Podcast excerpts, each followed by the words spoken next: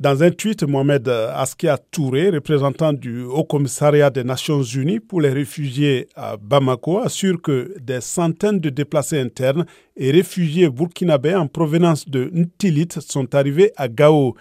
Il explique qu'ils ont été sommés par des groupes terroristes de quitter la localité dans le centre du Mali où ils avaient trouvé refuge après avoir fui les violences au Burkina Faso.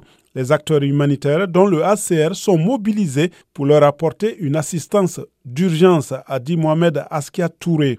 Le centre du Mali est l'un des foyers de la violence qui a gagné le Burkina Faso et le Niger et s'étend vers le sud.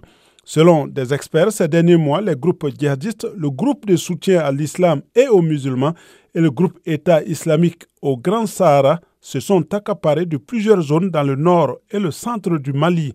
La junte a lancé fin deux mille vingt et un une opération concentrée sur le centre du pays. Elle revendique d'avoir acculé les djihadistes à la fuite et à la défensive à travers le pays. Dans un rapport de son secrétaire général présenté le onze janvier devant le Conseil de sécurité, l'ONU écrit au contraire que les conditions de sécurité ont continué de se détériorer dans le centre du Sahel, en particulier au Burkina Faso et au Mali.